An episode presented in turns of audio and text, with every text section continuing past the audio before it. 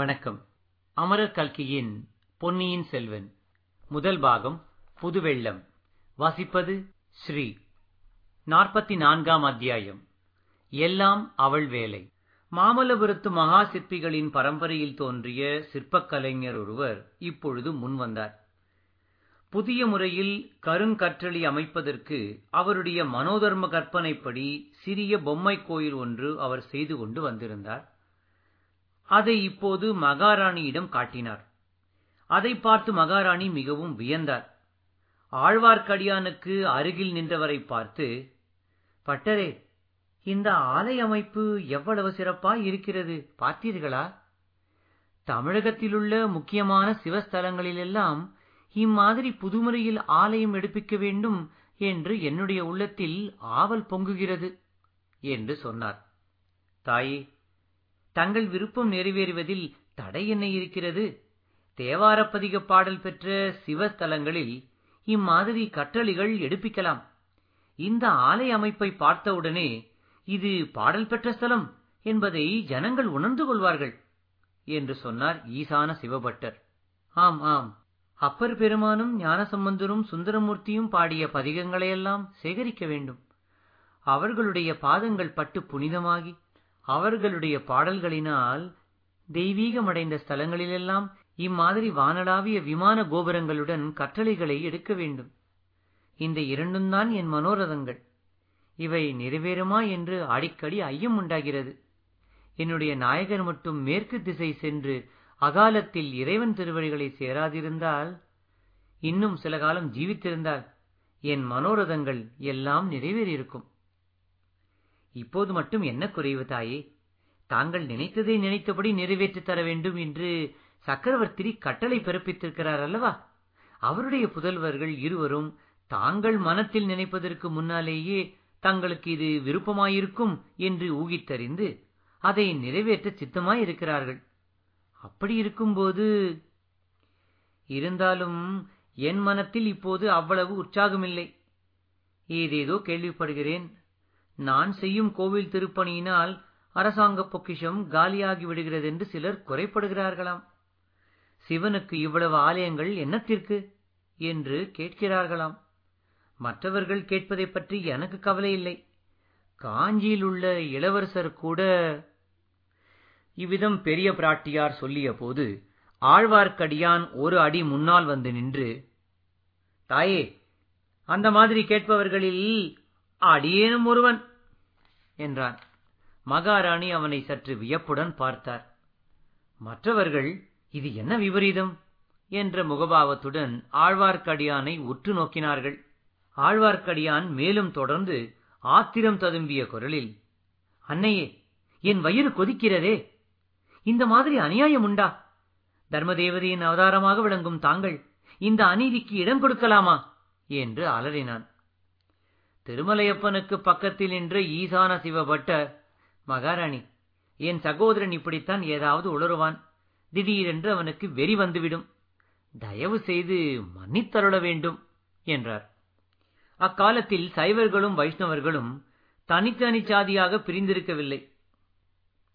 ஒரே குடும்பத்தில் சைவப்பற்றுள்ளவர்களும் வீர வைஷ்ணவர்களும் இருப்பார்கள். ஒரே பட்டர் சிவன் கோவிலிலும் திருமால் கோவிலிலும் பூஜா கைங்கரியம் செய்வார். ஈசான சிவபட்டர் அத்தகைய பரந்த நோக்கம் கொண்டவர். திருமலையப்பன் அவருடைய ஒன்றுவிட்ட சகோதரன். இருவரும் பரஸ்பரம் மிக்க அன்பு கொண்டவர்கள். ஆகவே தம்பியின் பதட்டமான பேச்சுக்காக ஈசான சிவபட்டர் மகாராணியிடம் மன்னிப்பு கோரினார். தேவி புன்னகை புரிந்து, திருமலை, சற்று அமைதியாக பேசு. இப்போது என்ன அநியாயம் நடந்துவிட்டது என்று கேட்டார். அம்மா, பேயாண்டியும் கையில் கபாலம் ஏந்தி பிக்ஷை எடுத்து பிழைப்பவனுமாகிய சிவனுக்கு எத்தனை ஆலயங்கள், எத்தனை மாடக்கோயில்கள், எத்தனை கற்றளிகள்! உலகத்தையெல்லாம் காத்து ரட்சிக்கும் விஷ்ணுமூர்த்திக்கு ஒரு திருக்கோயில் கூட கிடையாதா? ஒரு பழைய கோயிலை திருப்பணியாவது செய்யக்கூடாதா என்று திருமலையப்பன் ஓலமிட்டான். அம்மா, அகில புவனமும் உய்ய ஆனந்த நடமாடும் பெருமானுக்கு அரங்கமும் அம்பலமும் சிற்றபையும் பொற்சபையும் மாடக்கோயிலும் மதில் சூழ்ந்த மாளிகையும் வேண்டும். ஓயாமல் தூங்குகிற திருமாலுக்கு ஒரு சிறிய இடம் போதாதா? தீபமில்லாத இருட்டறைதானே அவனுக்கு வேண்டும். மாடக்கோயில்களும் கற்றளிகளும் என்னத்திற்கு என்றார் ஈசான சிவபட்டர். அண்ணா, ஓயாமல் தூங்கும் பெருமாள் தான் உலகளந்த பெருமாள், மகாபலியை பாதாளத்தில் அழுத்திய பெருமாள் என்றான் ஆழ்வார்க்கடியான்.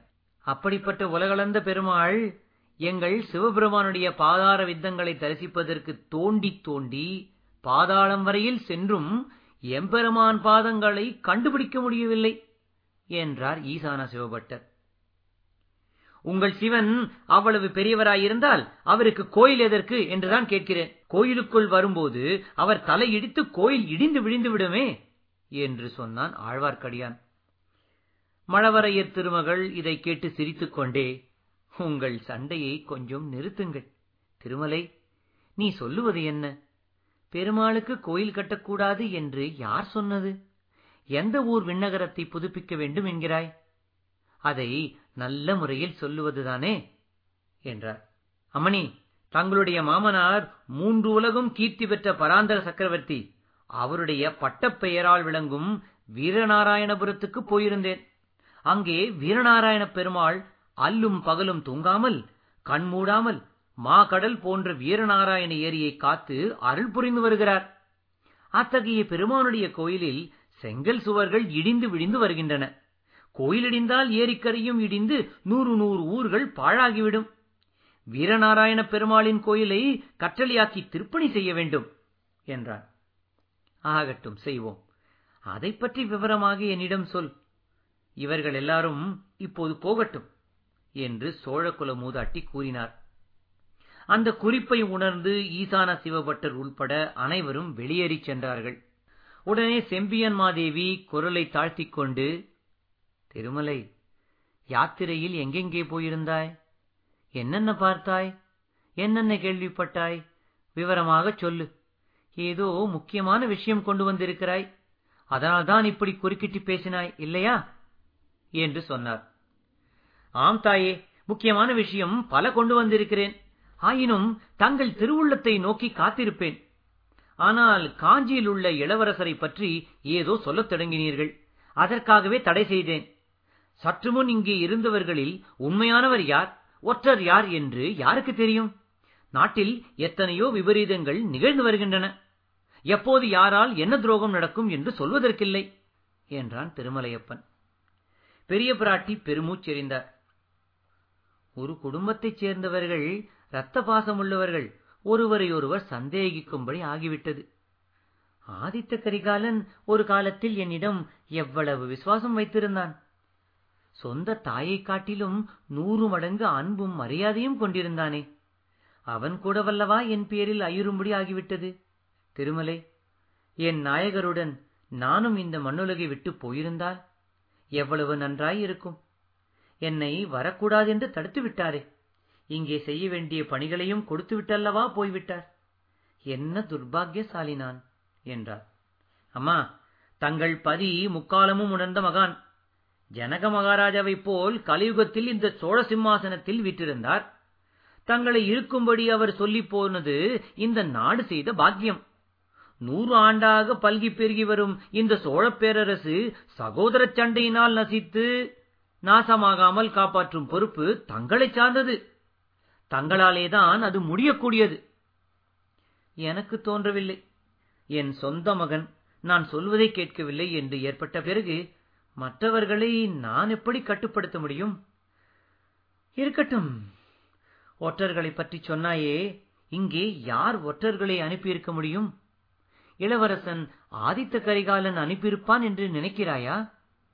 என் பேரில் அவனுக்கு அவ்வளவு அவநம்பிக்கை வந்துவிட்டதா என்றார் சிவபக்த சிரோன்மணியான மாதரசி. என்னுடைய இரு காதினாலும் கேட்டேன் தாயே. இல்லாவிட்டால் இளவரசர் கரிகாலர் தங்கள் பேரில் ஐயப்படுவார் என்பதை நான் ஒரு நாளும் நம்பியிருக்க மாட்டேன். என்ன கேட்டாய் திருமலை? உன் காதினால் என்ன கேட்டாய்? மாமல்லபுரத்து கற்கோயில் ஒன்றின் அருகில் உட்கார்ந்து அவர்கள் பேசிக் கொண்டிருந்ததை கேட்டேன். அவர்கள் என்றால் யார்? இளவரசர் ஆதித்த கரிகாலர் 1, திருக்கோவலூர் மலையமான் 2, பல்லவ பார்த்திவேந்திரன் 3, இவர்கள் மூவரும் பேசிக் கொண்டிருந்தார்கள். இருளடைந்த கற்கோயிலுக்குள் நான் மறைந்திருந்து கேட்டேன். மலையமானும் பார்த்திவேந்திரனும் வெகு ஆத்திரமாக பேசினார்கள். இரண்டு பழுவேட்டரையர்களும் தங்கள் குமாரர் மதுராந்தகத்தேவரும் சேர்ந்து சதி செய்து சக்கரவர்த்தியை சிறைப்படுத்தி வைத்திருக்கிறார்களாம். அதில் தங்களுக்கும் சம்பந்தம் இருக்கத்தான் வேண்டும் என்று மலையமான் கூறினான். அதை மற்றவர்கள் ஆமோதித்தார்கள். தஞ்சாவூர் மீது படையெடுத்துச் சென்று சக்கரவர்த்தியை விடுவித்துக் கொண்டு வர வேண்டும் என்று பார்த்திவேந்திரன் சொன்னான். அதையும் மற்ற இருவரும் ஆமோதித்தார்கள். ஆனால் சக்கரவர்த்தியை சண்டையின்றி காஞ்சிபுரத்துக்கு கொண்டு வர இன்னும் ஒரு முயற்சி செய்து பார்க்க வேண்டும் என்று இளவரசர் கூறினார். அதன் பேரில் சக்கரவர்த்திக்கு ஓலை எழுதி ஒரு தூதனிடம் கொடுத்து அனுப்ப தீர்மானித்தார்கள். அந்த தூதன் யார் என்பதையும் நான் கண்டுகொண்டேன். அவன் சாதாரண தூதன் அல்ல, மகா சாமர்த்தியசாலி, வீர பராக்கிரமசாலி. தூதன் வேலையோடு ஒற்றன் வேலையையும் செய்யக்கூடியவன். அவனுடன் நான் பேச்சு கொடுத்தேன். நான் தட்டியில் நுழைந்தால் அவன் கோலத்துக்குள் நுழைய பார்த்தான். அவன் ஒன்றுமே தெரியப்படுத்தாமல் என்னிடமிருந்து பல விஷயங்களை கிரகிக்க பார்த்தான். குழந்தை சோதிடர் அவனிடம் தமது கைவரிசையை காட்டினார். அதுவும் பலிக்கவில்லை. பிறகு அவன் தஞ்சாவூருக்கு சென்று சக்கரவர்த்தியிடம் ஓலையை கொடுத்து விட்டான் என்று கேள்விப்படுகிறேன். அப்புறம் என்ன நடந்தது? அதற்கு சக்கரவர்த்தி என்ன மறுமொழி சொன்னாராம்? மறுநாளைக்கு விடை எழுதி தருவதாக சொன்னாராம். அதற்குள் அவன் பேரில் பழுவேட்டரையர்களுக்கு ஏதோ சந்தேகம் வந்துவிட்டது. அவர்களுடைய கட்டுக்காவல்களை எல்லாம் மீறிக்கொண்டு அவன் எப்படியோ தப்பித்து சென்று விட்டானாம். அப்படியானால் அவன் மிக சாமர்த்தியசாலிதான், சந்தேகமில்லை. அப்புறம் நீ என்ன செய்தாய்? காஞ்சிபுரத்திலிருந்து கிளம்பிய பின் நேரே இங்கு வருவதற்காகவே புறப்பட்டேன். வழியில் வீரநாராயணபுரத்தில் பெருமாளை தரிசிக்க தங்கினேன். தங்கிய இடத்தில் பெருமாள் அருளினால் ஒரு பெரிய ரகசியத்தை அறியும்படி நேர்ந்தது. அது என்ன? இன்னும் ஒரு ரகசியமா? ஆம் தாயே, கடம்பூர் சம்புரையர் மாளிகையில் அன்று இரவு ஒரு பெரிய விருந்து என்று தெரிந்தது. அந்த விருந்துக்கு பெரிய பழுவேட்டரையர் வந்தார். அவருடைய இளையராணியின் பல்லக்கும் வந்தது. திருமலை, எல்லாம் அவளுடைய செயல்தான். இந்த சோழ நாட்டுக்கு இப்போது நேர்ந்திருக்கும் ஆபத்து அந்த பெண்ணால் ஏற்பட்டதுதான். அவளை நீ சந்தித்து பேச முடிந்ததா? முடியவில்லை அம்மா, முடியவில்லை. தங்கள் கட்டளையின் பேரில் அந்த பெண் பாம்பை என் சகோதரியாக பாவித்து எத்தனை வருஷம் வளர்த்தேன். எங்கெல்லாம் தேடி அலைந்து பிரபந்த பாசுரங்களை கற்றுக்கொண்டு வந்து அவளுக்கு கற்பித்தேன். அதையெல்லாம் நினைத்து பார்த்தால் என் நெஞ்சம் கொதிக்கிறது. பெரிய பழுவேட்டரையரின் ராணியான பிறகு அவள் என்னை பார்க்கக்கூட மறுக்கிறாள். அதற்காக வருத்தப்பட்டு என்ன பயன்? இந்த உலகத்து மனிதர்களின் காரியங்கள் இப்படித்தான், நினைப்பது ஒன்றும் நடப்பது ஒன்றுமாக முடிகிறது. அப்புறம் கடம்பூரில் நடந்தது என்ன? பல்லக்கிலே வந்தவள் நந்தினிதான் என்று எண்ணிக்கொண்டு எப்படியாவது அவளை சந்திப்பது அல்லது ஓலை எழுதி அனுப்பியாவது எச்சரிக்கை செய்வது என்ற உத்தேசத்துடன் கடம்பூருக்கு சென்றேன். பெரும் அபாயத்துக்கு துணிந்து கடம்பூர் மாளிகையின் வெளிச்சுவர் ஏறி குதித்தேன். அப்போதுதான் அந்த அதிசயமான மர்ம ரகசியம் தெரிய வந்தது. திருமலை, உன் வழக்கமே படித்தான். மேலும் மேலும் ஆவலை கிளப்புவாயே தவிர செய்தியை சொல்ல மாட்டாய். அது என்ன அப்படிப்பட்ட அதிசயமான மர்ம ரகசியம்? மன்னிக்க வேண்டும் தாயே, அதை சொல்வதற்கே தயக்கமாய் இருக்கிறது. மூடு பல்லக்கில் இருந்தது பழுவூர் இளையராணி அல்ல. பழுவேட்டரையர் தாம் போகுமிடமெல்லாம் இளையராணியை அழைத்துக் கொண்டு போகிறார் என்று நாம் எல்லோரும் எண்ணிக்கொண்டிருந்தோமே, அது பெரிய தவறு. பழுவேட்டரையர் பின் யாரை மூடு பல்லக்கில் வைத்து அழைத்து போகிறார்? அந்த கிழவரின் பெண் சபலத்துக்கு அளவே இல்லையா? மூடு பல்லக்கில் இருந்தது ஸ்திரீ அல்ல தாயே. ஸ்திரீ இல்லை என்றால் எந்த ஆண்மகன் இப்படி மூடு பல்லக்கில் மறைந்து கொண்டு வருவான்? மன்னிக்க வேண்டும் அம்மா, மூடு பல்லக்கில் மறைந்து வந்தது தங்களுடைய திருக்குமாரர் மதுராந்தக தேவர்தான். செம்பியன் மாதேவி சிறிது நேரம் திகைத்து நின்று விட்டார். கடவுளே, நான் செய்த குற்றத்துக்கு இவ்வளவு பெரிய தண்டனையா என்று தமது வாய்க்குள்ளே சொல்லிக் கொண்டார். பிறகு ஆழ்வார்க்கடியான் சம்புரையர் மாளிகையில் அர்த்தராத்திரியில் நடந்த சதிக்கூட்டத்தை பற்றி சொன்னான். அதை கேட்டு அம்மாதரசி அடைந்த மனத்துயரை சொல்லி முடியாது. ஐயோ என் மகனே, உன்னை சிவஞான செல்வனாக வளர்க்க முயன்றேனே, அதன் பயனாயுது. சோழர் பெருங்குலத்துக்கு உன்னால் இத்தகைய அபகீர்த்தியா நேர வேண்டும்? சோழ பேரரசுக்கு இத்தகைய பெருந்தீங்கு உன்னாலேயா ஏற்பட வேண்டும் என்று புலம்பினார். பின்னர், திருமலை, மறுபடியும் என்னை பார்த்துவிட்டு போ. அதற்குள் குந்தவையிடம் பேசி இந்த பெரும் விபத்தை எப்படி தடுக்கலாம் என்று யோசித்து சொல்லுகிறேன் என்றார். தாயே, இளவரசியிடம் கூட தாங்கள் இதை பற்றி பேசாமல் இருப்பது நல்லது. ஏன், அவளை பற்றி கூட ஐயப்படுகிறாயா என்ன? அது இயற்கைதானே அம்மா. ஆதித்த கரிகாலரின் அருமை சகோதரி தானே அவர். அதனால் என்ன திருமலை, சூரியன் மேற்கில் உதயமாகி கிழக்கே அஸ்தமித்தது என்று நீ சொன்னாலும் நம்புவேன். சிவபெருமானை காட்டிலும் திருமால் பெரிய தெய்வம் என்று நீ சாதிப்பதை நம்பினாலும் நம்புவேன். ஆனால் குந்தவையின் பேரில் குற்றம் சொன்னால் நம்ப மாட்டேன்.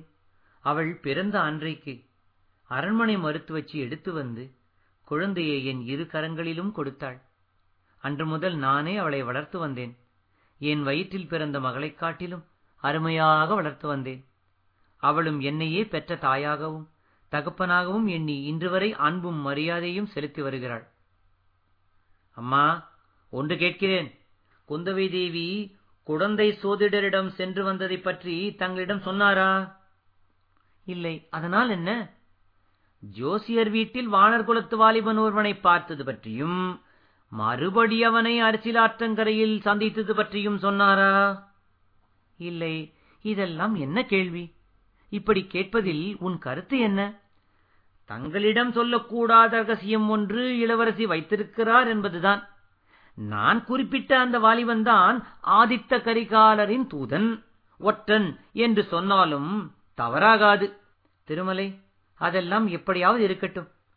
என்னிடம் குந்தவை ஏதேனும் ஒன்றை சொல்லவில்லை என்றால் அதற்கு தக்க காரணம் இருக்கும். அவளிடம் சந்தேகப்படுவதை காட்டிலும் என் பிராணனையே விட்டுவிடுவேன் என்றார் சிவஞான கண்டராதித்தரின் பட்ட மகிழ்ச்சி. ஐயையோ, அப்படியொன்றும் நேர வேண்டாம். தங்களுடைய நம்பிக்கையே மெய்யாகட்டும். இளவரசி என்னிடம் ஏதோ கேட்பதற்காக வரச் சொல்லியிருக்கிறார். தாங்கள் பார்க்க விரும்புவதாக நானே தெரிவித்து விடுகிறேன் என்றான் ஆழ்வார்க்கடியான். இத்துடன் 44ஆம் அத்தியாயம் நிறைவு பெறுகிறது. மீண்டும் அடுத்த அத்தியாயத்தில் சந்திக்கும் வரை உங்களிடம் இருந்து விடைபெறுவது சான் பிரான்சிஸ்கோ பே ஏரியாவில் இருந்து ஸ்ரீ. நன்றி, வணக்கம்.